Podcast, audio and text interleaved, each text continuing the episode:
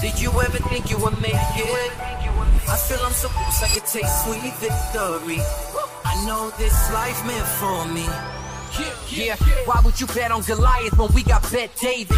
Valuetainment, giving values contagious. This world of entrepreneurs, we get no value to haters. How they run, homie, look what I become. I'm the, I'm the one.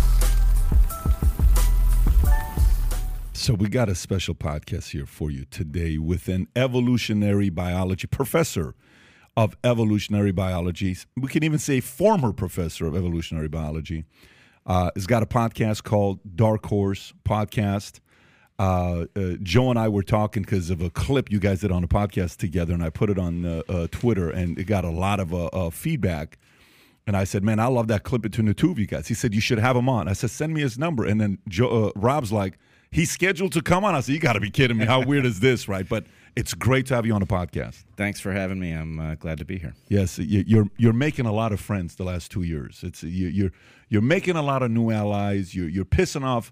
Uh, some would say the institution, some of the people that are telling people what to do without wanting to hear the other side of the argument. But you are definitely making a lot of friends. I am losing friends and making more and better friends. Are there any friends you've lost without naming them that you're surprised you would have ever lost that friend? Well, I, I've now learned this lesson a couple of times.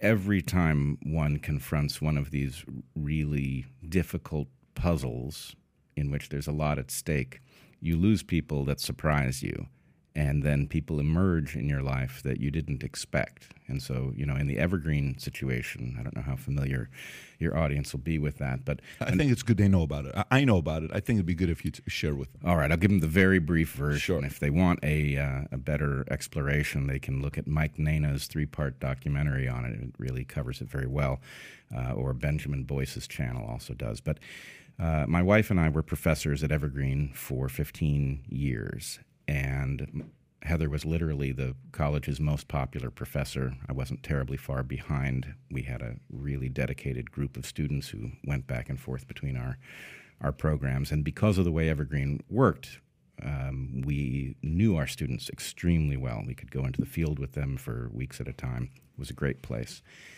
Um, and on May 23rd, 2017, 50 students that I had never met before streamed into the building where I was teaching, chanting my name, demanding that I be fired or resign. And their accusation was that I was a racist. An idea that they had actually picked up from some faculty members who didn't like me very much because I stood in the way of their attempt to change the college, which would have been a, a threat to the college if it had happened. And uh, and I said so um, in faculty meetings, and then when that became impossible, I said so over email. In any case, that protest became uh, violent. It descended into violence over the course of a couple days, and the protesters made the mistake of filming everything they did and then uploading it. I think they uploaded it to Facebook, but it was later put on YouTube by somebody who wanted the world to see it. And when the world did see these students confronting me, something was clearly off. So the incident did not work out the way they had hoped that it would. Um, and that uh, catapulted me into the public eye. We uh, requested, demanded, and then uh, initiated the process of suing the college because they had obviously created an unsafe working environment. Students, uh, the president of the college, who in some ways had triggered this whole episode, uh, ordered the police, who were uh, subordinate to him, to stay out of the conflict between students and us. And the students created a um, a patrol. They wandered the campus with baseball bats. They actually battered another student. They were looking for me, stopping traffic, searching cars, this sort of thing. To put things in perspective, this is 2017. 2017. So this, right. Yeah. Uh, were these students within the school, or they just came out of the woodworks to show up at the school? These were very definitely students at the school, hmm. and uh, so you know this was, of course, downstream of a, uh, a diversity, equity, and inclusion movement that had become quite powerful. The school was a very liberal place, and so it's not surprising that we would have seen such a movement. Uh, and the problem is that the the policy changes at the college that that movement wanted to initiate would have destroyed the place. They were going to be lethal to its functioning, and it was my obligation as a faculty member to point that out. To be fair, Bret, politically, are you a, uh, uh, uh, a, a, a pro Trump supporter, MAGA guy? Because if, if they're doing that to you, you must be a big supporter of Trump. Well, they might think so. Yeah. I describe myself as a reluctant radical. And the reason I say reluctant radical is that I believe, after many years of studying the question, that our civilization can't really continue this way. That what we've done has been brilliant. There's, of course, been lots of carnage, but our system is not sustainable in the way it currently exists. And so it has to be retooled for humanity to continue to prosper. But so that's the part that makes me a radical is that I believe only radical change can save us. But I also know that if you take a system that functions, and our system does function, and you alter it, you are very likely to do harm and you are very likely in your solution making to uh, bring about unintended consequences, which can be disastrous. So, uh, I am a a progressive, but I am one with trepidations about change. And and uh, anyway, no, I'm not uh, not a Trump supporter. Um, I I'm also not a Biden supporter. wasn't a Clinton supporter. I believe we need to find a new direction. Were you like a Bernie Sanders supporter at some point? I was. Okay. I am. I am no longer. Okay. Um, I I think that Bernie did represent a a, uh, a, actual challenge to the power structure that has us locked into this bad trajectory. Um, but I think he's he's lost his way, that said, even when I was a supporter of his, I wasn't overly convinced that he understood what direction we needed to go. But he did represent the possibility of breaking out of the, the death spiral that I see our duopoly as having. Uh, speaking having of uh, on us. speaking of duopoly, w- would you say over the last five years since 2017, you've had to do more mental wrestling with who you identify with more than ever in your life, politically speaking? No, because 2017 is not where these questions uh, arrived on my desk at first. I, have been thinking about the question of how civilization functions as a, an evolutionary biologist. Uh, I was a member of the Game B movement, which was a small group of people who were interested in complex systems and interested in figuring out what the next phase of civilization should look like. So I had done a lot of thinking about it. And frankly, I think people make a mistake. They they tend to affiliate um, with people and adopt their ideology. And my sense is that ideology is a problem, especially if you pick it up because of the uh, people who hold it. So my sense is even if there was nobody else on earth who agreed with me that we have to change the way civilization functions, right? Uh, I would still be a progressive by the technical definition because I still believe we have to alter things if we're uh, to do well. And, and my job is to convince people that that's true if I'm right. Or if I'm not right, I have to allow them to convince me that I've got it wrong and I will change my position. I, I so you said something, uh, you said, uh, uh, uh, that we do need to make some radical changes, but if we do make it too radical, we may have some, you know, side effects or repercussions for making the changes as well. So when we had Neil deGrasse Tyson here, uh, I asked him about how he would change the educational system. There's a few topics I want to go through with you. ChatGPT, just uh, an article came out saying it just passed the bar exam. I want to mm. get your feedback on that one right there. A poll that I did uh, on Twitter, which you and I talked about the poll. Hey, which one of these is going to be the biggest uh, negative consequence in U.S. You know that we're experiencing right now? We'll talk about that, and then of course we'll talk vaccine and a few other things.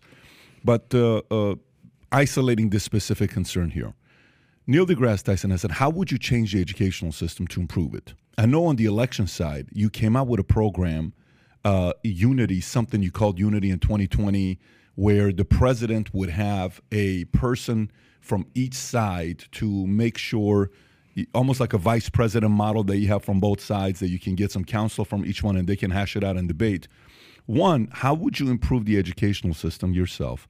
And two, election that we have, presidency that we have to be a little bit more united? Sure. So let me uh, just explain the, the Unity 2020 structure so people understand why I bothered. Unity 2020 was an attempt to use a game theoretic perspective to solve the problem of the duopoly. So we can't escape the problem of the duopoly because anytime you try to escape it, you tend to empower the force on the other side, right? In other words, if you if you tend towards progressivism and you uh, put forward something that's actually progressive, you'll divide the Democrats and you will give power to the Republicans. So the the problem of the lesser evil is the thing that keeps us locked in. And Unity 2020 proposed a structure in which a liberal and a conservative would team up and would co president. And this is all possible within the confines put out by the Constitution.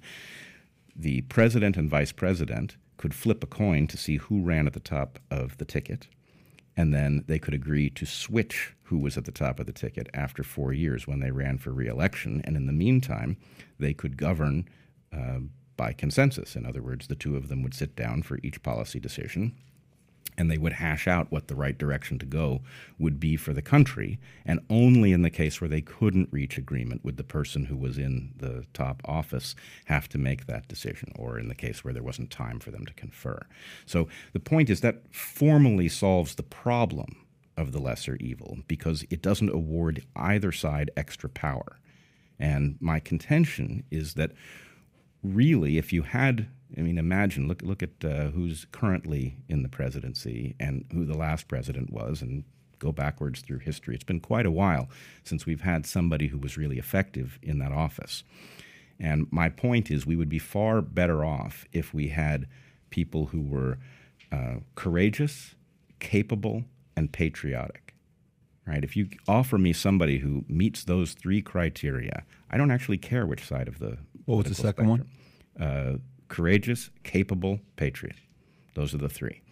And if you take two of those people, one from each side, I'm pretty comfortable that two people who come from different sides of the aisle and have those three characteristics, who sit down and have a, a, a conversation about what the right direction for the country uh, would be, will arrive at something that I can respect. They might be wrong. That will happen. This is a difficult puzzle to solve, but I know it won't be born of corruption or ineptitude or. How do you avoid that, though? I mean, it's very to say, you know, if we have somebody that's courageous, okay, people would vouch for that. Somebody who's capable, fantastic. Somebody who is patriotic, phenomenal. Uh, how do you how do you how do you manage that? Because the system can't filter those three things out. An actor can become a president based on our current system that we have. Well, let's um, you know, let's take our, our mutual friend Joe Rogan, for example. And I don't mean to put him on the spot here, but can we agree that he meets my three criteria? No question about it. No question yeah. about it. Okay, so let's say that Joe Rogan is the uh, the progressive in uh, in a unity mm-hmm. kind of team. Okay, what does Joe do? Does Joe know anything about how to architect a civilization? That's no, not his skill set. No, but what would he do? Bring in the best of the best. There you go. How hard is that? No, no, I'm not. I'm not saying with you that uh, I.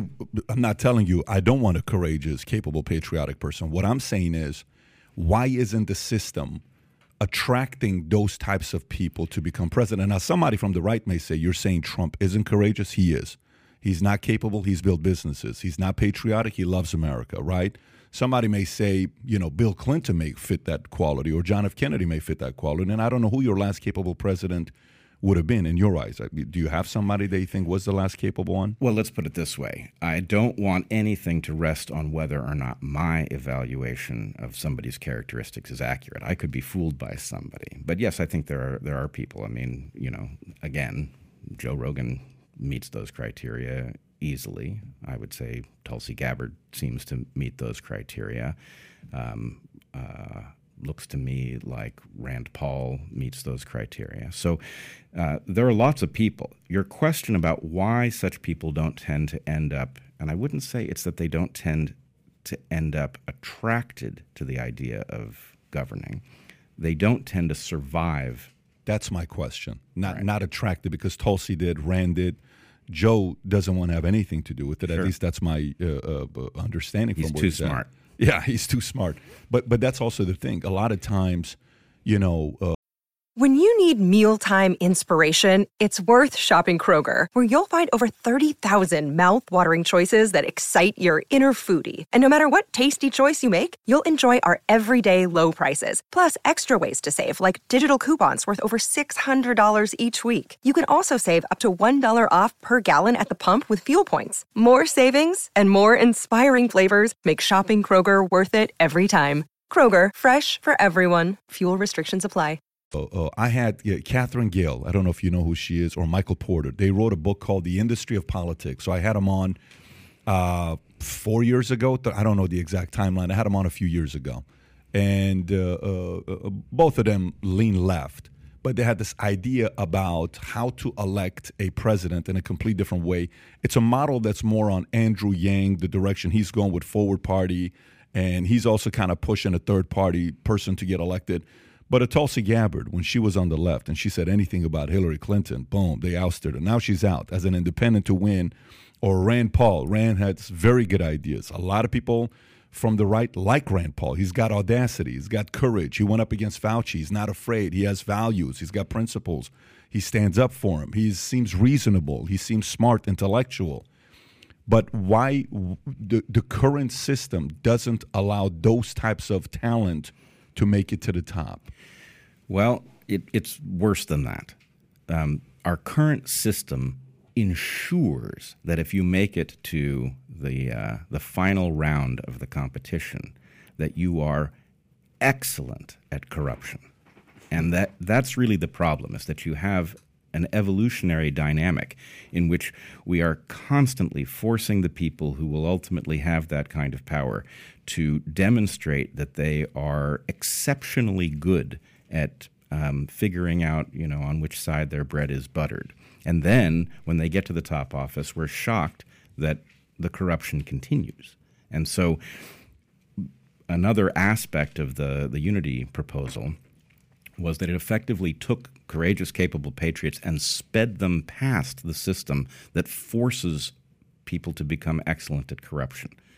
Now, somebody who had been sped past that corrupting uh, steeplechase would be in a position to purge the system below them of corruption. If you try to do this from the ground up, the corruption will win. If you did this from the top down, I'm not in general a fan of top down solutions, but in this case, I don't believe there's another way you could do it. if if this you know hypothesis or uh, experiment actually came to life this unity party this ticket. Correct me if i'm wrong speaking of andrew yang i believe your proposal was andrew yang on the left and general bill mcraven on the right i, I want to say in 2020 That was the initial formulation of it. so if that came to be it's a two-part question how do you think that governance would look today 2023 and you know you call yourself a progressive almost even a radical your words that to me sounds as moderate as it gets meaning someone on the center left someone on the center right come together i guess maybe it's not moderate as you're shaking your head i guess how would they be faring today if that ticket did come to life and what would the moderate versus radical approach be Um, that's a great question. So I, I will say I am a radical because I believe only radical change can save us. But it's not like I like radicalism. I don't like radicalism. I don't. You wa- are a radical, but you don't like the concept. I'm a radical because in 2023, that's what's required. Okay. I don't want to see a radical civilization. I want to see a civilization in which the tension between conservatism and progressivism results in dynamism, which we've seen. I mean, that's what built America and the West. right? Dynamism. It is that tension, right? Mm-hmm. What you need is progressives who can see what solutions actually might be worth the freight. And you need conservatives to put the brakes on them to make sure they don't get carried away with fanciful notions about what might be that are utopian nonsense, right? Mm-hmm. It's both things. So I, I, you know, I have I have said sometimes in the past that I am a a radical who wants to live in a world so good that I get to be a conservative, right? That, so Some some may say you sound confused. Right, they may, and, th- and then they're, they're not getting it because you know, I'm, and this is one of the problems I see on the left is that people fall in love with the idea of progress. They don't understand how dangerous it is, and so the point is we we can't reach a place where they'll stop. Right, we can't reach a place that's good enough that they will they will stand down and say, "All right, how do you know we've succeeded? How do we keep it?" How about this? Just to be clear, if you could send a clear message, clear, concise message to your friends on the far left, and then a clear, concise uh, message to the friends on the far right about this unity ticket, what would your direct message to these types of people be? Uh, I think the message is if you don't break out of the dynamic that you're stuck in, then this is going to be a short ride, right? we we don't have a good plan to go forward, and we need one. And frankly, we're 30 years late.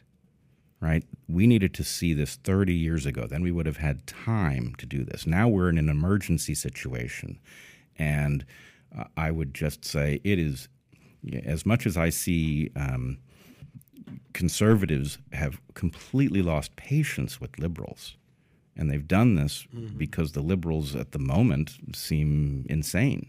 And so I would I would ask them to rethink that and just recognize that this is actually the moment at which conservatives have a very clear and vitally important role to play, but it is not to the exclusion of progressives. Where where do conservatives uh, uh, lose you? So, for them to get somebody like you, where do they lose you? What what would they need to do to get you? Um, the number one thing is conservatives need to understand that the environmental crisis is not synonymous with climate change. That we have a clear environmental crisis. What we are doing to the planet cannot be undone ever. And so we must figure out how to stop doing it. And that's true irrespective of the reality or fiction involved in climate change. And I'm pretty convinced there is both. So that's one. What else? Where else do they lose you? Um, the idea that we should return to a prior state with respect to uh, how we deal with each other socially. Right? So there is a recognition that something has gone very wrong, for example, in the relationship between the sexes. That's simply true. It's gone very wrong. But we can't go back. There's nowhere to go back to, right? Things began to change radically at the. What do you mean we can't go back to? Be specific. So when you're saying they want to go back to, what do they want to go back to? Um, a traditional relationship between men and women. And there are mm-hmm. aspects of a traditional relationship that I think ought to be resurrected. But there's, we can't go back because um, what changed our circumstances was the introduction of reliable birth control. That was the thing that changed. And everything else are, it's sort of a cascading set of um, dysfunctions that have arisen downstream of that because what it did is it removed the central logic of the system. And I'm not claiming that the central logic of the system was fair I don't think it was. But the central logic of the system was reliable and had been reliable literally for, well, there's an argument to be made for hundreds of millions of years, right? The reality of male and female and the relationship between those two phenomena had had some consistency for hundreds of millions of years. It had certainly been consistent for human history and prehistory. And then suddenly the introduction of birth control alters that relationship in a fundamental way. And there was not the, I mean, there was a certain amount of consternation over what would happen, but it wasn't, um, I don't think it properly understood that it was going to um, rob the system of the incentive that had driven civilization forward. So let's stay there. Okay. So, one, uh, uh, conservatives uh, don't have climate change as their priority, is what no, you're saying? Not climate change. Th- this is the problem. Environmental when, sustainability, let's say. Okay. When when conservatives hear somebody say environment or environmental crisis, their mind transmutes that into global warming because this has become the the flagship issue. And the problem is conservatives, I believe, are correct that they detect nonsense around that issue, that they are being told something that is not a complete story, that where they're told, we must follow the science on climate change. We have an emergency. And then the science amounts to models that they cannot evaluate. They have the sense that something is being smuggled in. And I don't think they're wrong about that. However, that's not the same thing as saying climate change isn't real and important. And more to the point, the issue of environmental sustainability is a real issue, irrespective, even if you found out that climate change was a complete fiction, right? It doesn't change the fact that we are in an environmental crisis that urgently needs our attention. So there, those are two different things, though, right? Because what you're saying is one is I don't know if conservatives are saying that climate change is fake and it's 100% fabricated, et cetera, et cetera. When they're saying the money is being used, let's not, you know, fool ourselves. There's a lot of gaslighting going on behind closed doors. I mean, did you see the clip? These guys at Rebel News uh, Media, did you see them interviewing uh, Greta Thunberg? Did you see that fake op-ed she did with the police in Germany and that video? And then this, uh, uh have you seen this one or no? Where She's she, you haven't seen this? I'm aware that it exists. I'm trying not to process it too much because I don't even know what it is. So so but the point is like she was doing a, a picture like she got arrested and then she tweeted saying I got arrested by the German police. And then these guys at Rebel News followed her. If you can just click on it, I've gotten permission from them. They responded Greta, back to who me. Who was filming your arrest? Watch this in Germany because it looked like you did that in several takes, didn't you? Watch this. You were posing with the police. He's answering for you. He's he's answering for you. He said you had an agency. What? Oh, sometimes what? I wish I had one. It would be much simpler then. Well, well, who was filming you then? I don't know media. You don't know who was filming you in Germany? He said he knows. He says it was an agency. News agency, you idiot. exactly. Come on, get out. Do you normally have reporters defending you? Yeah. It's very likely that Watch German this. police and RWE fossil fuel company would stage an arrest. how many how many times did you were you arrested because you posed for several times, didn't you? Sure. So, so for example, a, a that's not a conservative that says, "Why are you making propaganda videos using a young girl who's no longer young? She's 19 or 20 years old right now." I'm sorry, I don't like to be gaslighted. That's not a conservative thing. I, re- I relate more to libertarian philosophy, but if I have to choose between the two on who I vote for, I'm going to go on one side. I think the position from conservatives, having debated a lot, haven't had a lot of these guys on, on that specific topic is, look, we don't know you know, where the left says, no, we know this is the number one crisis we're dealing with. And the conservatives are saying, we don't know for a fact. You know, the, the earth's been around for a long time. How do you know for a fact? How do I know for a fact? So let's keep that as a discussion versus I know for a fact, right? And then the second part you talked about, uh, on going back to uh, you know uh, family well family nucleus you know going back to traditional family values birth control you know which 1950 kind of changed the game when that came out.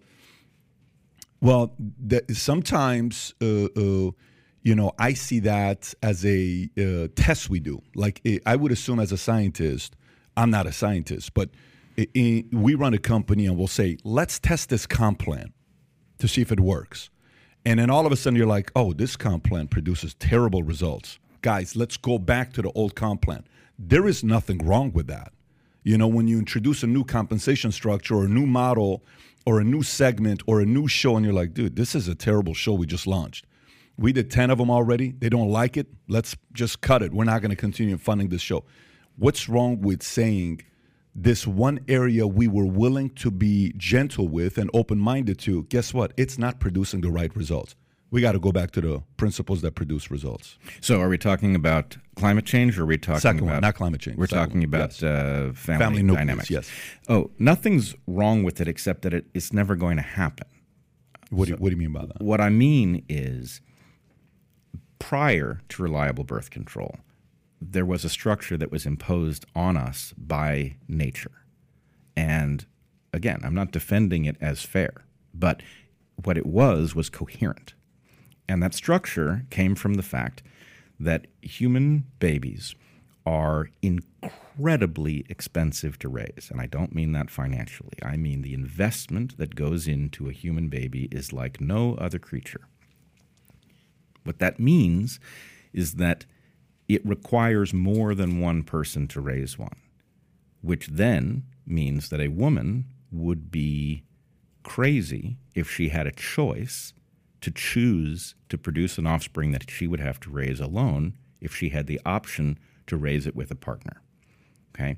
So it is that extreme cost which falls initially entirely on women that they can then redistribute with a partner. That cost drives the system. On the flip side of that, you have the fact that sex for men is one of the maybe it is the most potent motivator in the universe.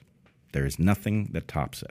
And so, in a world where women guard their reproductive capacity carefully because they do not want to accidentally produce a child for which they will be fully responsible for raising it, men have to live up to whatever standard women set in order to be worthy of a sexual relationship, which is the ultimate goal of the evolutionary exercise. That was a coherent world. Not fair, but coherent.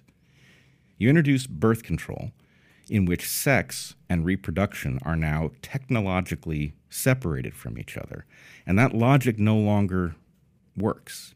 Now, it took decades for it to fully break down, but we are at the point where this logic has now given way, and young people do not inherently see the logic of finding a partner. They don't inherently see the logic of producing offspring. And while not having a partner and not producing offspring are valid choices, I would defend people's right to make those choices. The degree to which people have lost sight of why they might want to do those things should be alarming to us. So, is your position pro choice, pro life? Is, is that what you're saying as your second one to make it a little bit more specific for the audience? I'm not really advocating for a solution here. We could talk about what solutions might be. No, no. I, oh, the question I'm asking is like when I said, what what do conservatives need to do to get your vote? And you said number one is sustainability, the fact that they don't even want to give the, you know, where I said to you, I think the left is more certain that there's climate change. The right is just saying let's be skeptical and let's be open to the fact that maybe there isn't. Maybe this is a natural cycle. The second one you said how you know 1950 to birth control. So is is your second one saying that the right is too convinced that it has to be pro life where it's pro choice? You know, this is a funny issue. I have known for since I started thinking about it decades ago that there was vastly more agreement on the issue of choice than we acknowledge. That our our discussion has become extremely polarized. But most people fall out in a camp that is that believes there is some right to terminate a pregnancy very early mm-hmm. while we are talking about something that is uh, has certainly the potential to become a human but does not have the characteristics of a, a human yet. And people grow increasingly uncomfortable the closer we get to the moment of birth. Um, that's where almost all of us are. Now, there's a group of people who has a religious perspective that I, I respect, which says you're interfering in a divine process. Something has decided to produce a child, and you are deciding to override it. And that is the reason that uh, a certain brand of religious conservative does not see any room for uh, for terminating a pregnancy, but that is a small fraction of the population. Most of us believe there is some right to that technology and that that right grows uh, less and less compelling the closer we get to the moment of birth. Okay.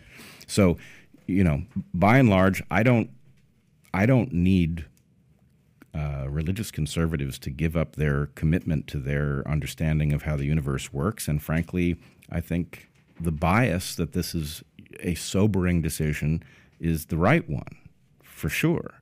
But, you know, how should society be governed? Well, it should be governed approximately where we all fall out. We're not overly comfortable with this process, but but we believe that it has to exist in some form for lots of reasons. I mean, you know, rape and incest being uh, an obvious an obvious case where, uh, for most of us, the idea that a rapist can inflict a pregnancy on a woman and that she has no right to end it is preposterous.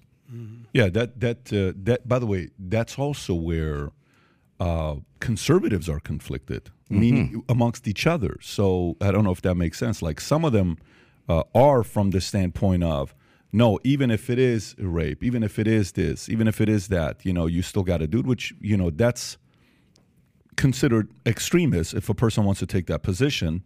And some say, no, that's not the part I'm talking about. The part I'm talking about, which by the way, I saw a joke the other day by a guy. I want to give this guy a shout out, Jeffrey Asmus, which I, I thought was, was very funny.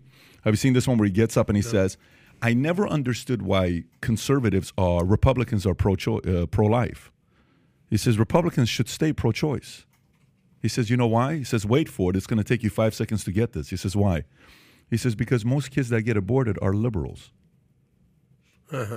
Did you get it? Yeah. So you're sitting there kind of thinking about it, where what a heavy joke right there, because if you think about who and what ethnicity pro choice hurts the most, it's, you know, most of the abortions in America, if you, you can look at the data, you know the data already yourself but okay, so let's let's let's go past this one. Let's well, go wait, wait. I think there's one point that needs to be on the table because I do know that conservatives are conflicted amongst themselves about this question, and there is a an argument that absolutely belongs on the table in that argument. What's that? Or in that context, the argument is there actually has to be a right for a woman who has been raped to terminate that pregnancy, and I would hope that it happens as early as possible for many reasons. Um, the reason is an evolutionary one.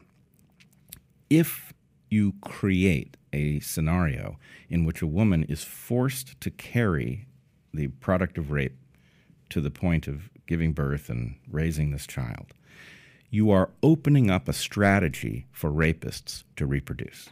And the problem is that that's by, extreme, Bret. You're taking a very extreme position. In what way? I mean, you, so here's the part that that uh, both the left and the right does that they uh, uh, take an argument that happens less than 1% of the time and they use that as the basis for the argument on why 100% of the other side's position isn't right. But I'm not saying that. But that's a very small, minute uh, uh position, yep. you know, in, in case that we're talking about. Why? Tell us why. Because rape is not something that is, you know, as if if we take a hundred of the pregnancies that happen, yeah, and we say, well, uh, uh, let's really get some data on what caused these pregnancies. One night stands, boyfriend girlfriend didn't, you know, uh, uh use a condom. Uh, you were on the dates you were off. You forgot to take the pill. How often do people forget to take the pill? There's a lot of kids that are born because somebody forgot the Wednesday pill or the Friday pill you know, you got somebody that just wants to have the kids because the tax code benefits somebody having kids and getting free money from the government. Another one could be let me lock up a guy who's got money, man. If I have his baby, he has to pay me, you know, child support. There's a the tax code benefits women getting pregnant as a to to a certain sect that do take advantage of that system.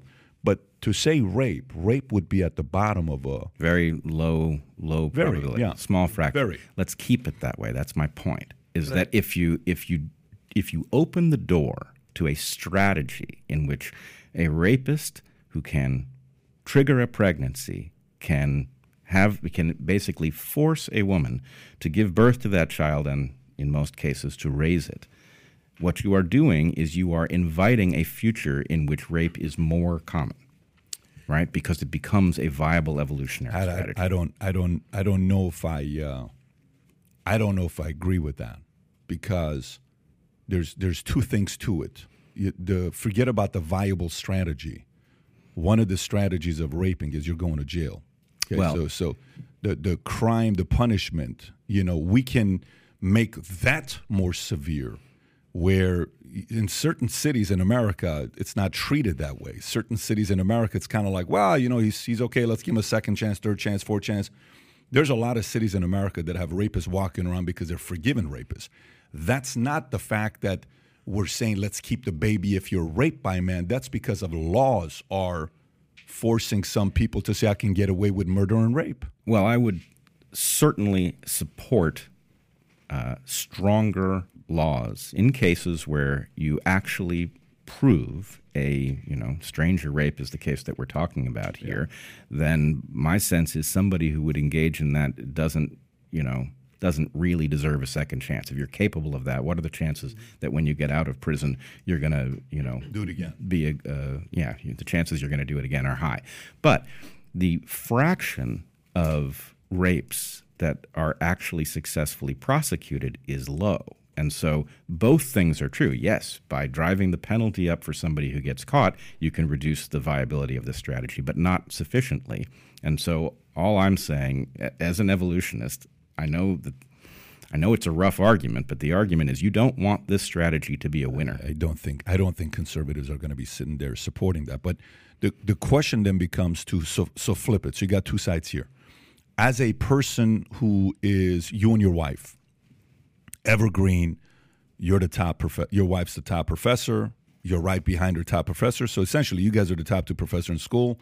15 years, you got a 16 year old, you got an 18 year old. I think it's fair to say your kids are not going to go to Evergreen. Is that a pretty uh, good assessment right there? No, they won't be. Full going ride. to Evergreen. Full ride to Evergreen. Can but but here's the part. As a parent now, it's different when you're a 29 year old progressive versus a 44 year old. I don't know your age, but I'm assuming we're the same age. 44 year old progressive. Thank You're- you. I'm 53, but well, great. Uh, You you, you look good. It's that head of hair, bro. Right, I'm so, so okay. So a 53 year old progressive, you know, your your optics have changed. You're looking at it from your kids. You're seeing how you were treated. You're seeing how maybe you were even on their side and arguing on their uh, uh, side. Now you're sitting there saying, "Listen." You know, certain things in life of values are no longer the same. What I used to vote for that was number one, now it's number 13. What I voted for that was number two, now it's 28. But what I thought it was number 17 is now number two.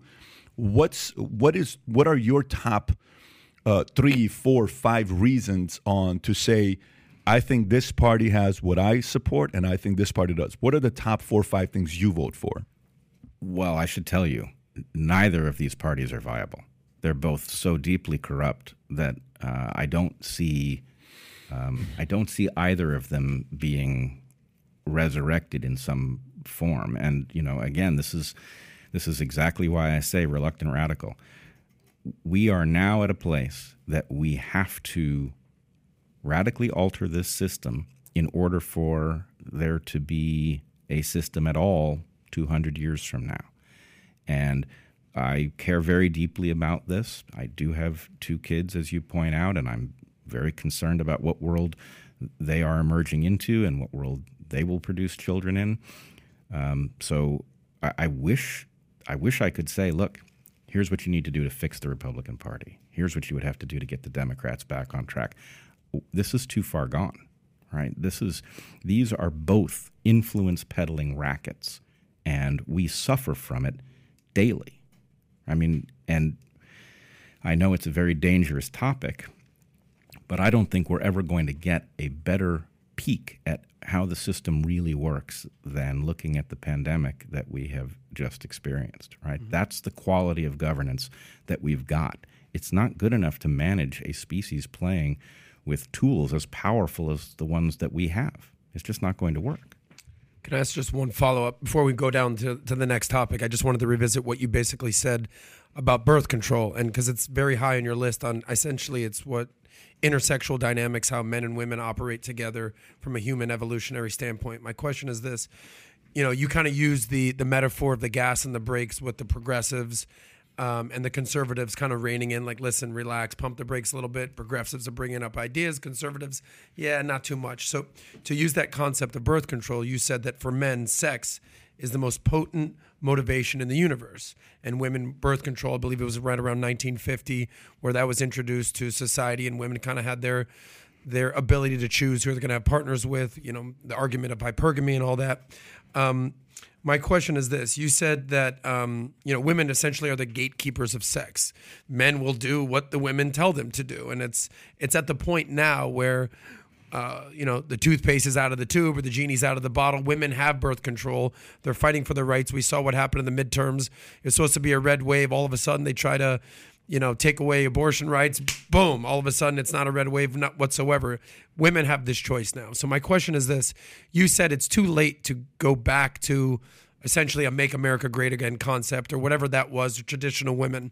These days, you kind of highlighted this is one of the biggest problems in society today: is women having the option of birth control and aborting baby, you're just not having the baby altogether, the morning after pill. What solutions can be brought to the table now? I know you said you didn't have all the solutions, but you know, women aren't going back in the kitchen. They're working. They're making more money than ever. They're liberated. Many of them are though. Many of them are uh, not to the extent but, but, but, changing but society. I will tell you this. But I will tell you this. Let's. You, you're saying that because results are now okay. So there, there are some things that takes a couple decades to test to know it doesn't work. Mm-hmm. This is one of the reasons why I didn't take the test because I'm like I've taken a lot of different vaccines who have decades of tests, trials, five, ten years. I don't trust nine months of testing. Right? Fair enough. So to say, you know, women are not going back, I don't know if I agree with that because I think a lot of people are sitting there saying, I tested this. I'm 52 years old, single, making 180 grand, and I'm miserable. I wish I would have gotten married. I wish I, w- I would have had a different situation. So the, the results on who is happier today isn't the 185 year old female executive, not married, no kids. You know, market value isn't the same, and having to choose on who to date. You know, it's not the same anymore. So there, there are, this is not everybody. I'm not telling you everybody is. Some of them are going that direction because a woman powered this, woman powered that.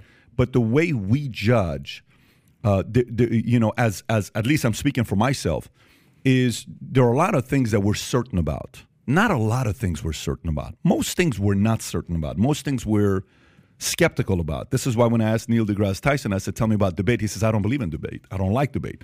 Well, I like debate because a lot of times I sit there and I look at things and I'm like, maybe this is the right direction we're doing. Maybe this is the right thing that we're doing. I don't know. Let me get the data. Interesting. That's an interesting point he makes. She makes a very good point. And then 5, 10, 15, 20 years, oh shit, that was a terrible experiment. And I was a part of it. And I was I lived 20 years in this experiment, but we're going to know this is not the right thing we did. Okay? So you, you were going to ask a question. No, I, about- well, I, I fundamentally do agree with what you're saying. That in general, there there's in society there's need of corrections, and sometimes there's overcorrections. I think what's happening in this instance with birth control is there was a correction and women's rights and feminism, all great, but there's clearly been an overcorrection where it's like, all right, women have gone off the deep end in some in some regards of being too liberal and have the ability to do way too much, like you're saying, the traditional woman. I guess what's your your take on this, and what what can be improved uh, in in in gender relations? Because I believe that's how you started this. All right. Um, you do remind me of Neil deGrasse Tyson and your question about education. Let's return to that afterwards. Sure. But um, I wouldn't phrase it that way. What I would say is that there were spectacular benefits to the consequences of birth control. Um, the liberation of women is a triumph, right? You had a a one of the sexes was hobbled in its ability to contribute to the most interesting parts of building a society because of its disproportionate responsibility reproductively. Birth control freed women to do all of the most amazing stuff involved in being human other than producing children. The costs of that, however, have been spectacular. And so this is why I say we can't go back. What are the costs, though? Well, we used to move mountains, and we moved mountains based on the fact that the system was coherent. So men used to move mountains. Why? Well, in part to become worthy of women worth partnering with, right? That was the logic of the system, and it put men on the moon. You take that logic out because now sex has become mundane, and we aren't the same people that we were. We're not as good to each other, we are not moving in the right direction, the coherence in the system. You don't think so? You don't think uh, you don't think we are uh, uh, good to each other? What Um, what what con- what uh, uh, intel or study shows that we're not good to each other? Well, I mean, let's put it this way. I don't want to pretty up the past. Obviously, there was lots of terrible stuff, including lots of lineage against lineage stuff that was for at least uh, a few decades definitely waning. Um, it may be returning now, but yes, I think at the moment we are being terrible to each other. We don't. Is that know, are we really not being? Are we really being terrible to each other? Or are we being told that we're being terrible to each other? We are those being- are two different two different things. we are being induced to be terrible to each other? We're being induced to Yes. being terrible to each other. Yes. Can you unpack that, please? Sure. Um, let us take the. I mean, you can take any of these issues in which we find ourselves so very polarized. You know, you can take the abortion issue. We're really not that far apart in terms of, you know, what people say to each other over the dinner table about what they believe. But, you know, politically, it's an unresolvable issue. Likewise, you know, everything that happened over you know, COVID. You were either, you know, pro mask, pro vax, anti early treatment, you know, or the inverse, right? That, that was nonsense. The fact is, this was a complex system in which we all had a shared interest in figuring out what was going on, but we could barely even stand each other, right? That's the commonplace uh, thing that we see on almost every issue. And so I don't think uh, how it works, I don't know but that it functions to keep us back on our heels so that we are incapable of uh, moving in a coherent direction is clear. It is serving somebody's interests. It is protecting something that has power and has everything to lose if we are able to, uh, you know, find our humanity and move forward as as uh, as one people. Right? I mean, that's we're supposed to do that. That's what patriotism is. We're supposed to love our country and we're supposed to figure out how to govern it and we're going to make mistakes and we're supposed to be honest about what they were and figure out how to do better in the future. But we're incapable of that because we're now divided into teams, right? We are loyal to a jersey rather always than a been, nation. We've always been divided. You know, and I and I think that's uh, that's natural for us. Always like, hey, I'm team smoking weed. I'm not. I'm team going to church. I don't believe in God. I'm team Lakers. I'm team Clippers. I'm team uh, uh, UFC. I'm team football. I'm team. You know, th- that's what makes us awesome. That's what makes us unique. The part that I think where Bret we kind of fell for the trap is uh, my wife is right now going through the journey of uh, uh, health, and she's like, uh, the other day, four documentaries back to back to back to back to back, and she's sitting there looking at documentaries from both sides. One documentary is executive producer Leonardo DiCaprio. The solution to the world is we all have to be vegans. You know, the other documentary is Food Inc. Look what big business in you know in the food industry is doing. Big food is catastrophic what they're doing and how they're manipulating food, what they're putting in it, and we're buying into it, right? Because it's a business model, right? Even with big pharma, there's big food, there's big pharma, there's big a lot of things going on. And then there's big media. Media's job is for us to hate each other. The more there's conflict, the more there's challenge. They've figured it out. The more money they make. The more we're divided, the more there's an enemy, the more there's the monster, the more there's you better be careful, the more there's look at World Economic Forum got together to tell us there's an extraterrestrial, you know, crisis we're facing and we're wondering if ET is showing up, you know, because the first thing I think about is ET phone home. What are we doing? They contacted ET and we don't. I mean, what is but people are buying into this bullshit and they're falling for this trap. So but behind closed doors, dude, I'm sit. I got a lot of people I sit down with. We disagree with. We have great conversations, and you know, one could be a Muslim. I'm a Christian. I say, listen, man, I, you have to understand that. Da da da da. You don't know what you're talking about, but we walk away and having great drinks together, great food together. Maybe they don't have the drinks, but we have great food together. But the point is this: the point I'm trying to make is, I don't know if we are as divided as we're being told we are. I don't know if we are. You're- Maybe I'm wrong. No, you're you're right. And in fact, there was a very interesting study a few years back called the Hidden Tribes Report, in which they actually went through it and they found that there were really uh, five coalitions, but that the majority of us exist in a large, what they called the exhausted middle. Right? Where we basically agree on things. And I, I believe this is absolutely true. This has also matched my experience of talking to people. I, I always try to talk to people who are, you know, people I'm not supposed to be able to relate to. And it's amazing how much basis there is for us to get along. The problem, though, and you know, you you you hit on it uh, rather directly. We are built to compete right? Evolution, this is the most fundamental aspect of evolution is competition. It's how we became great. Hmm. And so our tendency to compete with each other is the engine that drives the system.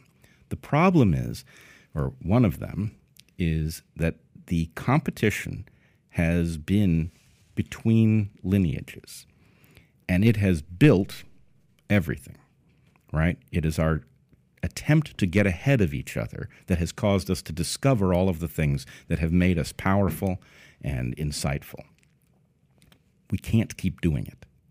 Right? The lineage against lineage competition has to end because our tools are now so powerful that if we continue playing that game, it will be our undoing. Lineage against lineage, meaning I'm black against white. I'm, you know, uh, uh, Asian against Middle East. You're talking about like yeah, I'm avoiding the word race because race is a bastardization of the real concept. But we're not. But we're not. Again, I don't think we're doing that because I I I, I see uh, uh, more white people marrying black people. I see more Hispanics marrying Middle Eastern. There's a famous comedian, Tehran. Shout out to Tehran, black Persian comedian. His name is Tehran, the capital of Iran, but he's black. Can you pull up what Tehran looks like if you saw Tehran in the streets, you would never call him Tehran. You would call him maybe Tyrone, but not Tehran. and that's what Tehran is. And he's funny. I like him a lot. I saw this guy years ago, and he's still at it, doing a great job. But I'm seeing more people that are interracial relationships, and it's happening on both sides, by the way. You go to Christians, you go to atheists, you go to all sides uh, that's happening. Maybe not as much on the Muslim side because a lot of times Muslims marry Muslims or even Indians will marry. But even that is opened up a little bit where they were going through, you know, hey, arranged marriage. And that was back in the 70s and 80s. Some families are still doing it, but it's only 25% as arranged marriage, where it used to be 100%. We're becoming a little bit more understanding to say, hey, we got a lot of things in common. You and I may disagree on eight things, but dude, we agree on 92 things. So let's kick it. Let's have a great conversation and let's debate the eight things we disagree with. Maybe we only come down to four or three or two. But that but but I still think the lineage part is probably less today than before. Again, it goes back to the media is telling us we're racist. The media is telling us you're a white supremacist, the evergreen professor who doesn't want all he wants to do is a all whites meeting and other people are not invited and how dare you? You better kick them out and then the school had to pay you and your wife a quarter million apiece or whatever the number was that they had to settle with. They had to pay you guys, right? For what they did. So I don't I don't know about that. I think we are more and more uh, uh, uh, open.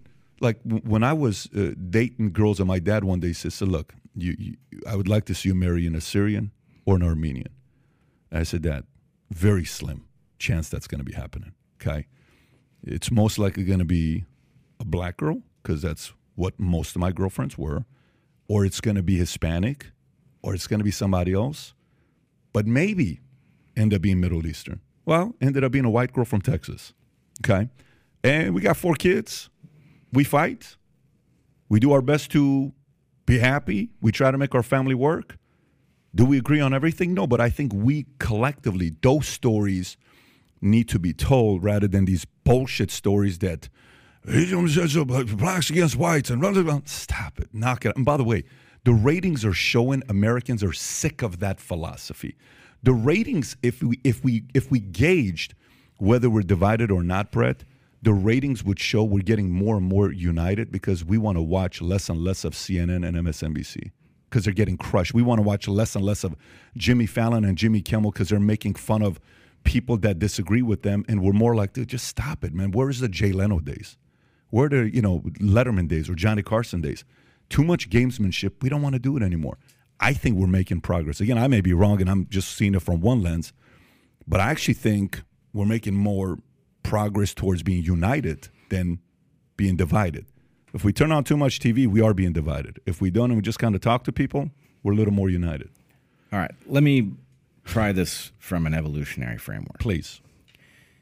Lineage against lineage competition is what forced us to um, become so capable. The reason that our, our brains are so disproportionately large compared to other creatures um, has to do with outthinking each other, right? We've been in an arms race and it has made us all smart.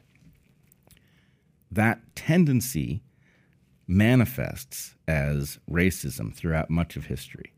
You are absolutely right that that thing was um, disappearing rapidly. For most of my life, everybody knew that it wasn't a good thing. And what, where we are is we are in a tension between two valid evolutionary reasons to collaborate. One of them has to do with genes. That's the lineage versus lineage thing.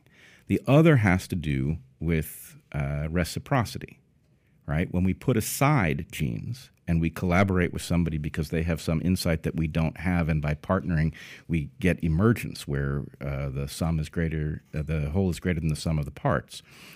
That is a much better way of competing.